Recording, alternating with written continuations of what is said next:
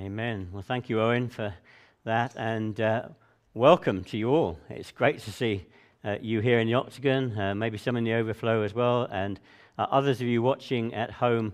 It's great that we can join together in this way uh, and worship our God together. And uh, as Owen says, this afternoon we're going to continue our mini series entitled Soundtrack to Christmas, looking at four songs uh, that are recorded for us in Luke's Gospel uh, that uh, were sung, if you like, in the run up to or, or, after the birth of Jesus, uh, which we will celebrate in just two weeks' time.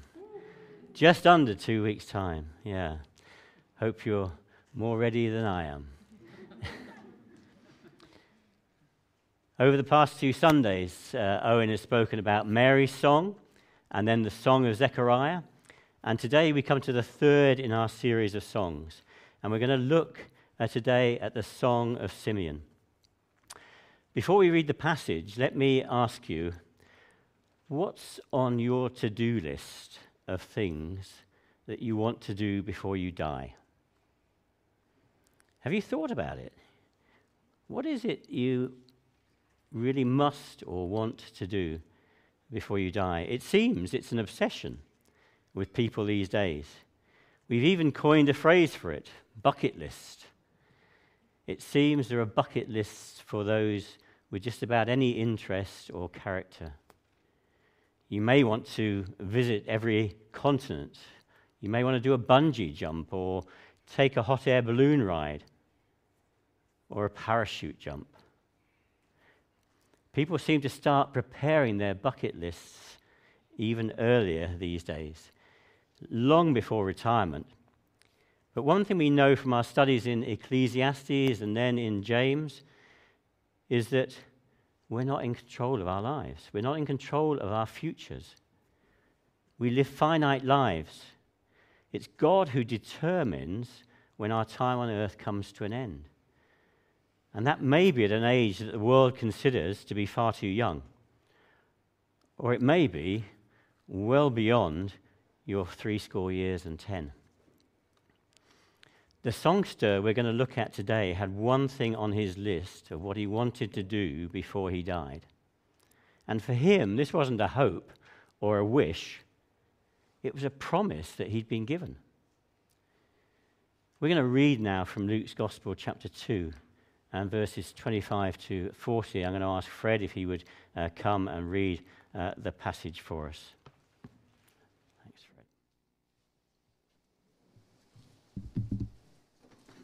Fred. Okay, Luke chapter 2, verses 22 through 40. And when the time came for the purification, according to the law of Moses, they brought him up to Jerusalem to present him to the Lord as it is written in the law of the Lord, every male who first opens the womb shall be called holy to the Lord. And to offer a sacrifice according to what is said in the law of the Lord, a pair of turtle doves or two young pigeons. Now there was a man in Jerusalem whose name was Simeon, and this man was righteous and devout, waiting for the consolation of Israel, and the Holy Spirit was upon him. And it had been revealed to him by the Holy Spirit that he would not see death before he had seen the Lord's Christ. And he came in the Spirit into the temple. And when the parents brought in the child Jesus to do for him according to the custom of the law, he took him up in his arms and blessed God and said, Lord, now you are letting your servant depart in peace, according to your word, for my eyes have seen your salvation, that you have prepared in the presence of all peoples a light for revelation to the Gentiles, and for glory to your people Israel. And his father and his mother marveled at what was said about him. And Simeon blessed him and said to Mary his mother, Behold, this child is appointed for the fall and rising of many in Israel, and for a sign that is, that is opposed, and a sword will pierce through your own soul also, so that thoughts from many hearts may be revealed. And there was a prophetess, Anna, the daughter of Phanuel of the tribe of Asher. She was advanced in years, having lived with her husband seven years from when she was a virgin, and then as a widow until she was 84. She did not depart from the temple, worshipping with fasting and prayer night and day. And coming up at that very hour, she began to give thanks to God and to speak of him to all who were waiting for the redemption of Jerusalem. And when they had performed everything according to the law of the Lord, they returned into Galilee to their own town of Nazareth. And the child grew and became strong, filled with wisdom, and the favor of God was upon him.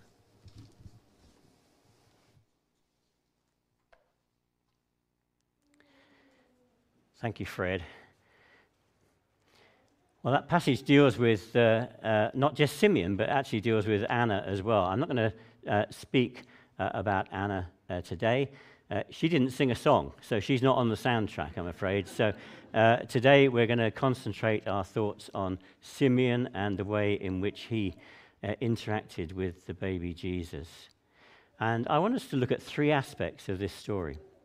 So the first aspect is that prophecy fulfilled brought joy. Here in these few verses, we meet Simeon. It's the only reference to him in Scripture. So all we know about Simeon is contained in these few verses. We think of him as old, uh, and that's probably because talk, uh, but because of his talk about being ready to die. But actually, Nowhere in that passage does he say, does, it say how old he was. We just think he's, he's old. Some commentators think he was actually uh, quite young. We think that he was a priest, uh, but actually, nowhere in the passage does it say he was a priest. Uh, but I suspect that the implication is that he was the officiating priest of the day. What we do know from the passage is that he was a good man. He's described in verse 25 as righteous and devout. Other people saw him as upright and a good man. But more than that, he was God fearing. Here is a man who knew the scriptures, who was well versed in the prophecies in what we now call the Old Testament regarding the promise of the Messiah, one who would come to save the Jewish people. But he wasn't just a man of the word. Continuing on in verses 25 and 26, we read that the Holy Spirit was on him and that things had been revealed to him by the Holy Spirit. The Holy Spirit, who was present at creation and active throughout the Old Testament in equipping those who God had called and inspiring the prophets who wrote about God and re- revealed things that were to come. Uh, uh, Simeon had revealed to him by the Holy Spirit things that he could not possibly have known for himself. Simeon was given a promise by God that he would not die until he'd seen Jesus. Wow. Do you get that? What a promise. You know, you're not going to die until you've seen Jesus. An amazing promise. We're not told when that was revealed to him. We don't know whether it was days or weeks or maybe years uh, before this event took place. Now, I don't see Simeon as someone who took this promise lightly. I don't know whether he shared this promise with anyone else, but I think he, he's the sort of guy who wouldn't have pushed this to the back of his mind, wouldn't have forgotten about it until this day came. I think he was someone who took this promise really seriously. I reckon that for him, each new day was filled with a sense of eager anticipation. Is it today, Lord?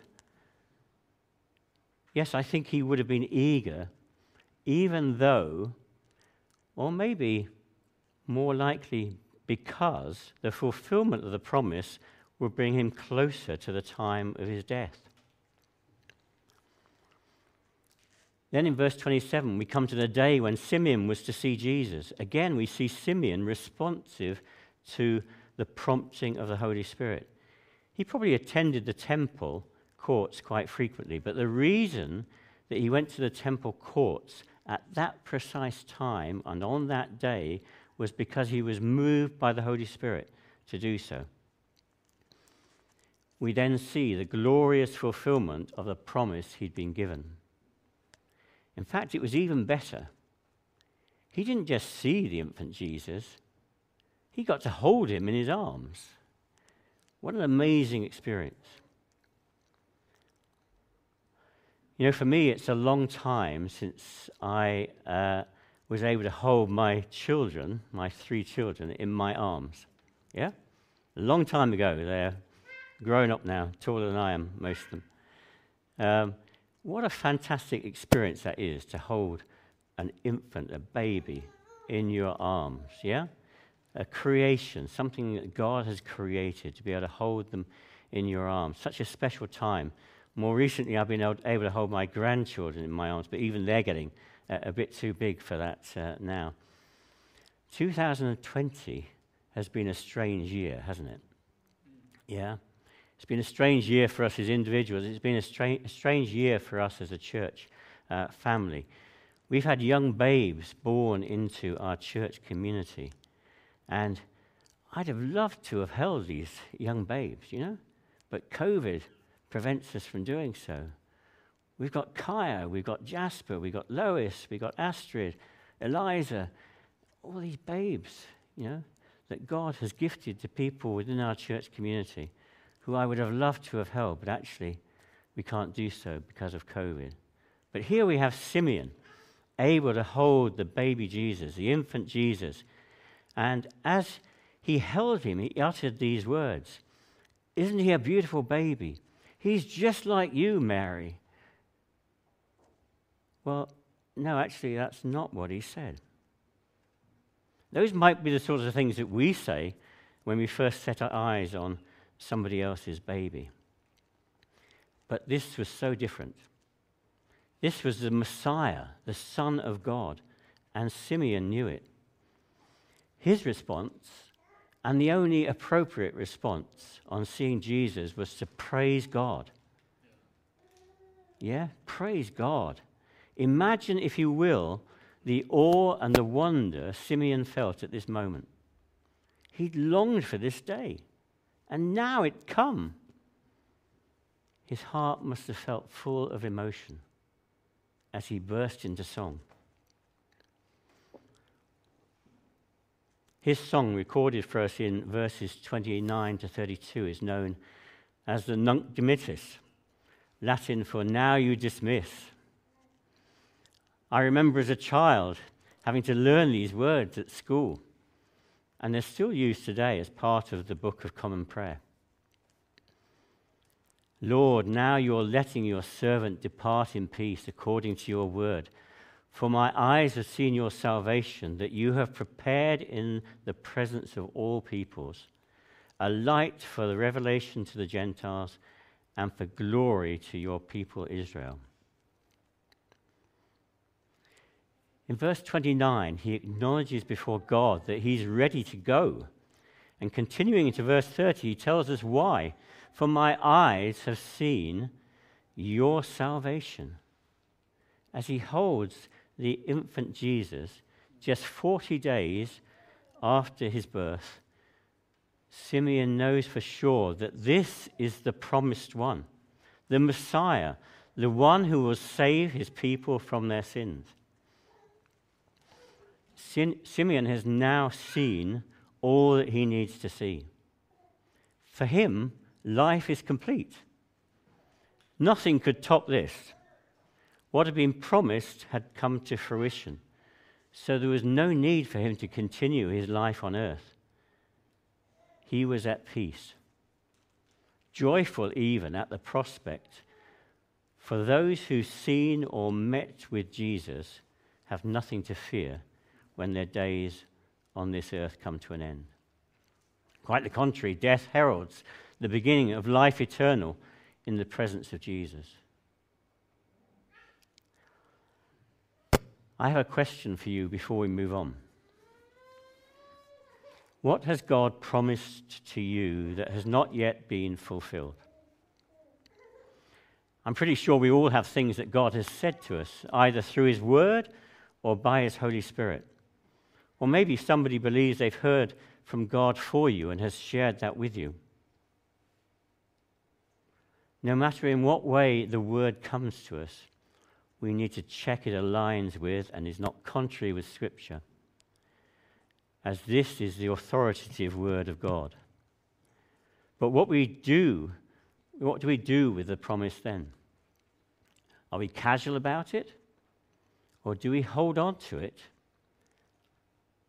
Keep a note of it, meditate on it, and pray into it.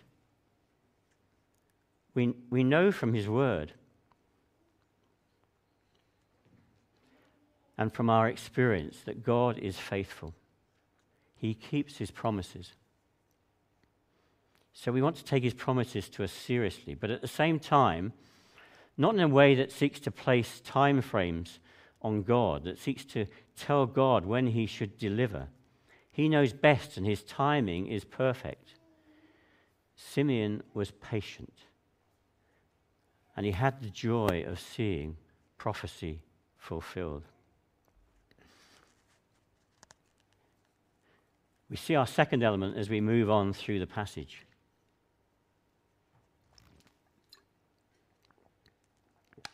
we see that purpose revealed brought hope. Simeon recognizes that in his arms is the one who has come to bring salvation. He'd read about this in the scriptures, and now it was happening in front of his very eyes. The opening part of the song that we've just looked at was very personal to him. It was a promise that had been given specifically to him and we saw him recognizing that this promise had been fulfilled. What we read from verse 30 onwards, though, is Simeon declaring what the coming of Jesus meant for a much wider audience. He talks of the significance of Jesus' coming for the Jews, but also for the Gentiles. In fact, the audience for this part of the song was all peoples everywhere. In doing so, he draws on Old Testament prophecy. The prophet Isaiah wrote in Isaiah 49 It is too light a thing that you should be my servant, to raise up the tribes of Jacob and to bring back the preserved of Israel. I will make you as a light for the nations, that my salvation may reach to the end of the earth. Jesus, the Messiah, came from the line of Abraham, of Isaac, and of Jacob. The angel Gabriel spoke to Mary about God giving her to her baby the throne of his father David. Jesus was of the nation of Israel. But Simeon confirms here that his coming was not solely for the children of Israel, it had much wider application. Jesus came in human form so that people throughout the world, people everywhere, of every tongue, of every tribe, of every nation, might know a way of escape for the consequences of their failure to live as God intended. The passage talks about a light shining in the darkness. Isaiah prophesied that people who walked in darkness have seen a great light. Jesus came into a world of sin and depravity, and ever since Adam and Eve had strayed from God's ways, for generations the people had followed their own ways and lived to please themselves rather than God. Jesus, the sinless, spotless Son of God, came as a light shining in that world of darkness and exposed the sinfulness of the people and their need for a Savior. You know, a light can point the way, can't it? A light can highlight danger. You know, we think of a lighthouse highlighting danger, or light, a light lighting up a path to be followed. Hopefully, you've all booked in for the carol service, uh, carol concert next week. Um, it's uh, 4:30 in the afternoon, as you know, and by 4:30 it will be dark. And you'll have to follow a path from the car park uh, over here uh, around the site to the barn. It's not a path that I would want to walk along uh, in the dark. Uh, it's, it's, a, it's a fair walk, and there's a few potholes there at the moment. We'll try and do something about those before uh, next Sunday. But it's, a, it's a dark path at night, and I wouldn't want to lo- walk along there without lights. It would be pitch black because there's no street lighting anywhere nearby. So you'll need a torch, or to rely on the lighting that we're going to uh, put up during the course of this week in order to navigate the path safely. Jesus came to point the way back to God, to show us the way back to God, to make it possible for us to come back into a relationship with God as it was always intended for us to have. Jesus, just as the coming of Jesus brought hope to the people of his day, so he offers hope to us today to all of us, whether you're here in the octagon or whether you're watching online, he offers hope to us today. I don't know where you all stand today, whether you've yet had an encounter with Jesus that has led to you recognizing your sinfulness and your need of a Savior. But the truth of Simeon's message and the whole of the Christmas story is that Jesus came to deal with our sin problem. We're reconciled to God and seen as righteous by Him, not through anything we've done, but by the work that Jesus came to earth to do. We're saved not through our, work, our own works, but by grace that He has extended to us. Once we've responded to that offer, we have hope. The same hope that Simeon had. We no longer need to fear death. It simply represents the start of a far better life in his presence forevermore. If we know the reality of this hope, let's be those who care enough for those around to share with them the good news of the gospel. Let's take opportunities in the run up to Christmas and through 2021, which hopefully will be a better year, a different year. Let's take the opportunities that are presented to us to talk about why Jesus came and to help others find their hope in Him. As we continue in the passage, we see our third element, and that is that prediction delivered revealed the cost.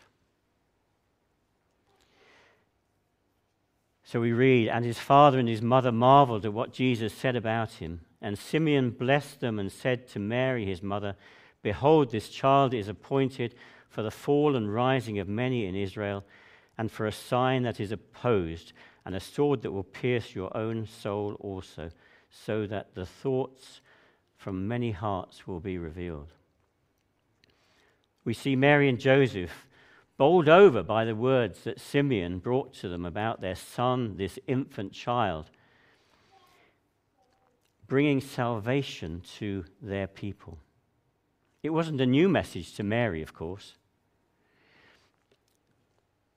She'd heard from the angel Gabriel uh, that she, an unmarried woman, was pregnant and was to give birth to a child and was to name him Jesus. The angel talked of him as one who would rule and reign the Lord God will give him the throne of his father David, and will reign over, he will reign over the house uh, of Jacob forever. His kingdom will never end. She knew this child was special, and she'd accepted this humbly. Now, this was being affirmed by the words that Simeon brought. I wonder if you've had that experience God's spoken to you by His Word or through the Holy Spirit, and maybe you've received the Word joyfully and have believed it to be true.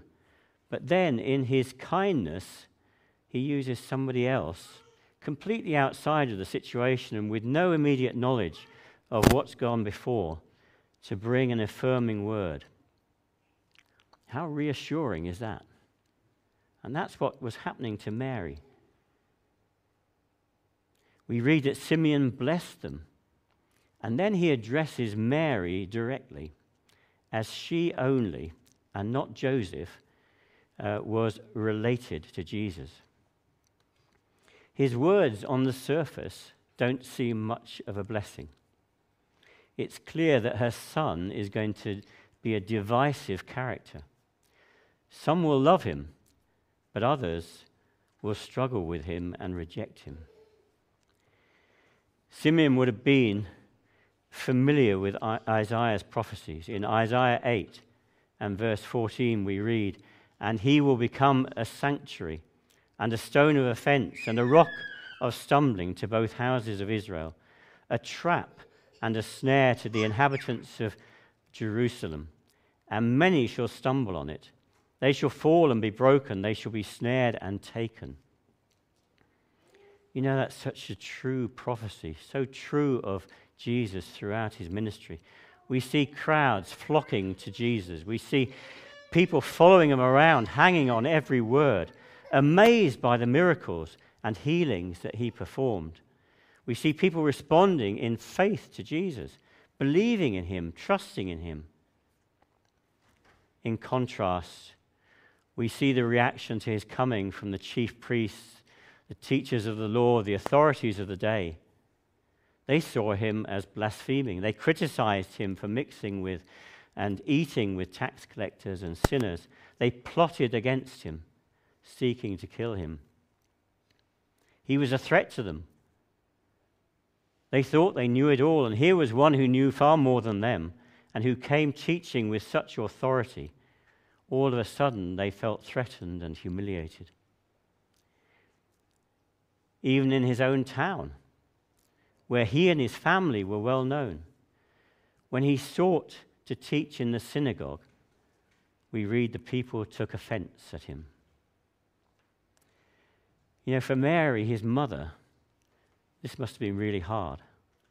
Seeing the opposition and even the hatred that Jesus faced by many of those he encountered.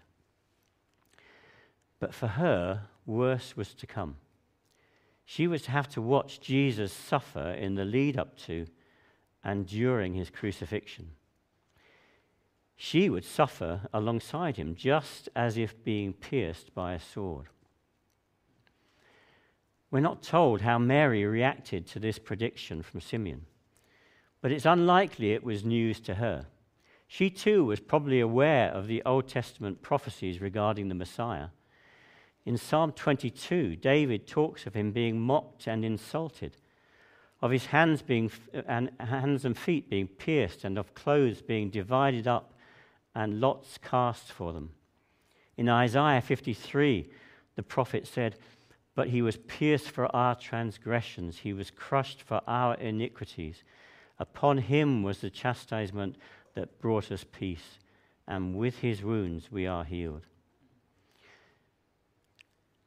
So it seems Mary remained content, happy even with her lot to be the servant of the Lord, and with whatever that entailed. We know that Simeon's prediction was lived out over the lifetime of Jesus. Jesus didn't just face opposition, hatred, and scorn. He was falsely accused. He was beaten. He was sentenced to death on a cross, though he had done no wrong. This was not some tragic mistake. This wasn't some huge miscalculation. We're told in Hebrews 10 that Without the shedding of blood, there is no remission of sin. This was the sacrifice that was required to pay the penalty for your sin and mine. This was the huge cost of which Simeon spoke. In his first letter, the Apostle Peter talks about us being ransomed from our futile ways not with perishable things such as silver or gold, but with the precious blood of Christ, like that of a lamb without blemish or spot. We're going to come to share communion together in a few moments. As we do so, let's be forever thankful that we've met with Jesus, that he's made himself known to us. Let's remember the cost, what it costs for us to be set free from our sin, for us to have the promise of eternal life. And let's be joyful as Simeon was.